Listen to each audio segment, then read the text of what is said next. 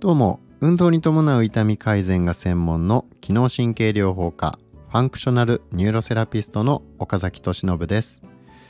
国内外の一流の指導者から学んだ技術で足膝腰の慢性痛や関節痛で悩む方を根本改善に導いています。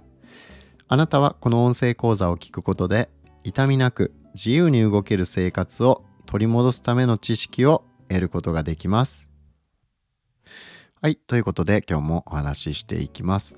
前回ですね、トレーニングの段階っていうお話で、1から5まで、それぞれ解放、起動、修正、連動、強化という順番で、トレーニングを進めていくのがいいんですよっていうお話をしました。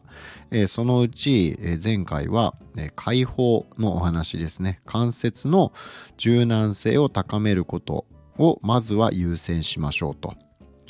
いうお話をしました。え、ざっくりまとめると、ざっくり振り返るとですね、え、安定性、え、ま、要は筋肉を強化する前に、え関節が柔軟に動かせる状態をまずは目指しましょう。それからトレーニングをして、しっかりと安定性を高めていく、え、っていうことをしていく必要があるんですよっていうところのお話をしました。その順番が逆になってしまうと良、くないってことですね。えつまり体の柔軟性が全然出ていない、え、正常な可動域が出せないのに、え、バリバリとウェイトトレーニングとかマシントレーニングをしても、え結果的にそれはですね体が壊れてしまう逆効果になってしまう可能性が高いですよっていうところのお話でした。えで今回は2番目の起動っていうお話なんですけど、え起動っていうのはどういうことかっていうと、えこれはですね全身の、えー、連動した動きを引き出すための前準備っていうことになります。えー、この概念を、えー、簡単にお伝えしておきますと、えまずですね、え効率的な体の運動、え理想的な体のえ、状態っていうのを表現するために、え、オーケストラを例えに使ってみましょう。えー、オーケストラっていうのは、えいろんな楽器がそれぞれありますよね。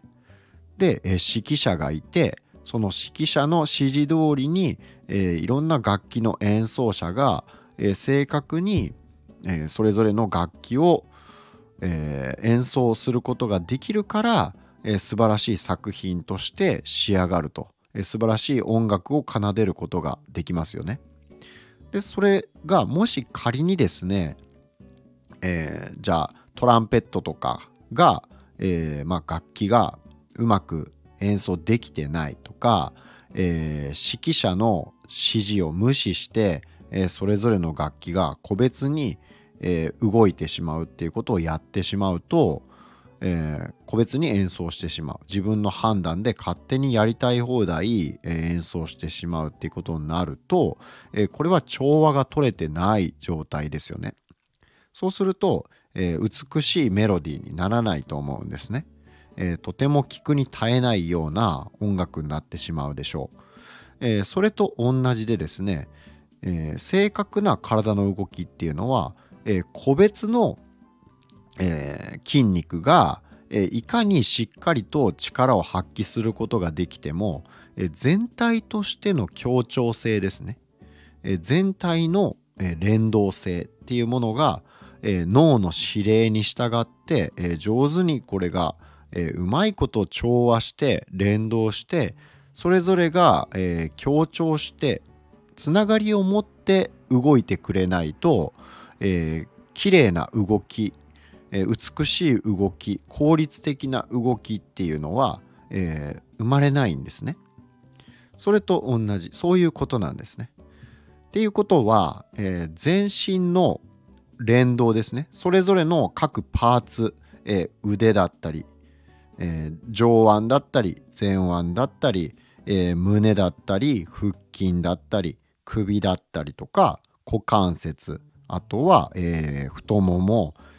え、ふくらはぎあと足首とかですね。そういったところの筋肉そういったところの、えー、個別の筋肉をどんどんマシントレーニングとかで強化したところで、えー、さっき言ったようにうまいこと連動して強調して動いてくれないと、えー、バラバラに動くんでは、えー、まあ機能的な美しい動き効率のいい動きっていうのはできないっていうことなので、えー、最終的なゴールとしては、えー、上手にそれぞれの各パーツが連動して、えー、無駄のない動き、えオーケストラで言うと、え楽器がそれぞれみんな上手に弾ける。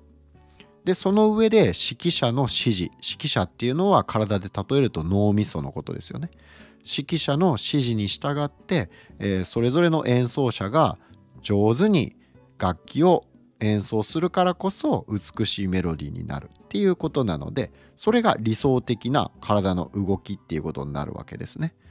え、つまり各パーツの筋肉を個別に鍛えたところで、え、神経系ですね。上手にそれを連動して動かすっていう神経系が、えー、鍛えられていないとこれはえいくらそれぞれのパーツが鍛えられていたとしても、え上手にその力を発揮することができない、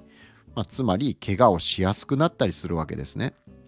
えー、例えばボールを投げるっていう動きも力任せにやっているようでは、えー、全身を上手に連動させて投げた場合に比べて、えー、腕にかかる負担肘にかかる負担だったり手首にかかる負担っていうのがものすごく増えてしまいますよね。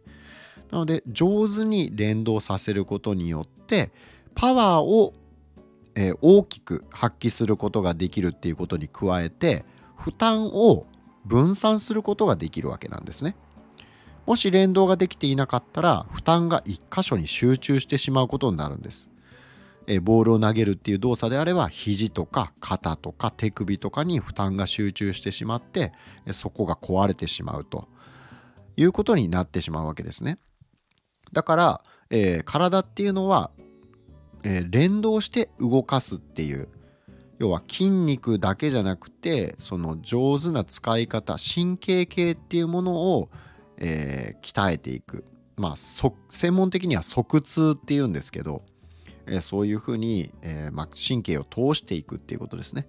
え、これが非常に重要なこと、え、最終的な、え、ゴールっていうところにつながっていきます。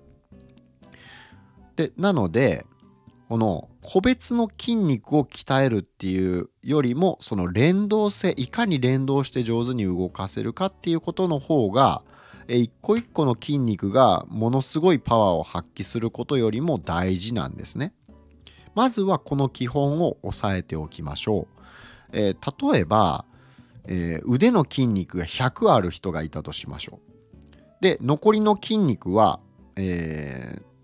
そうですねまあ全部の筋肉が100あったとしましょう。でだけどその人は連動して使うっていう神経が鍛えられていません。なので力ずくで力任せに運動をします。っていう人が1人いたとしましょう。でもう一方の人は、え筋肉は70しかないです。え100の人に比べたら30も少ないです。だけどえ体を強調させて連動して上手に動かす神経が鍛えられています。でこの2人を比べるとどっちがより大きなパワーを発揮できるかっていうと連動して動かせる人の方が、えー、当然大きい力を発揮することができるわけなんですね。でその上負担も少ないんです。え、怪我をするリスクが、えー、力任せにその100のね力任せで100の力を発揮する人よりもえ全身強調させて70しか各パーツの力はないけどえ体の使い方がうまいっていう人の方がえ大きなパワーを発揮できる上にえ怪我もしにくいとえいうことになるわけなんですね。でなので、えー、体を鍛える上で個別の筋肉っていうよりも、えー、動き全体としての動きっていうところを習得する、えー、まあ、そういったね神経を鍛えていくっていうことが大事になる。っていう大前提があるんですけど、えいきなりですねそのじゃあ連動させて動かすっていう練習をすればいいかっていうしてもいいかどうかっていうのはえー、これは人によるんですね。えー、この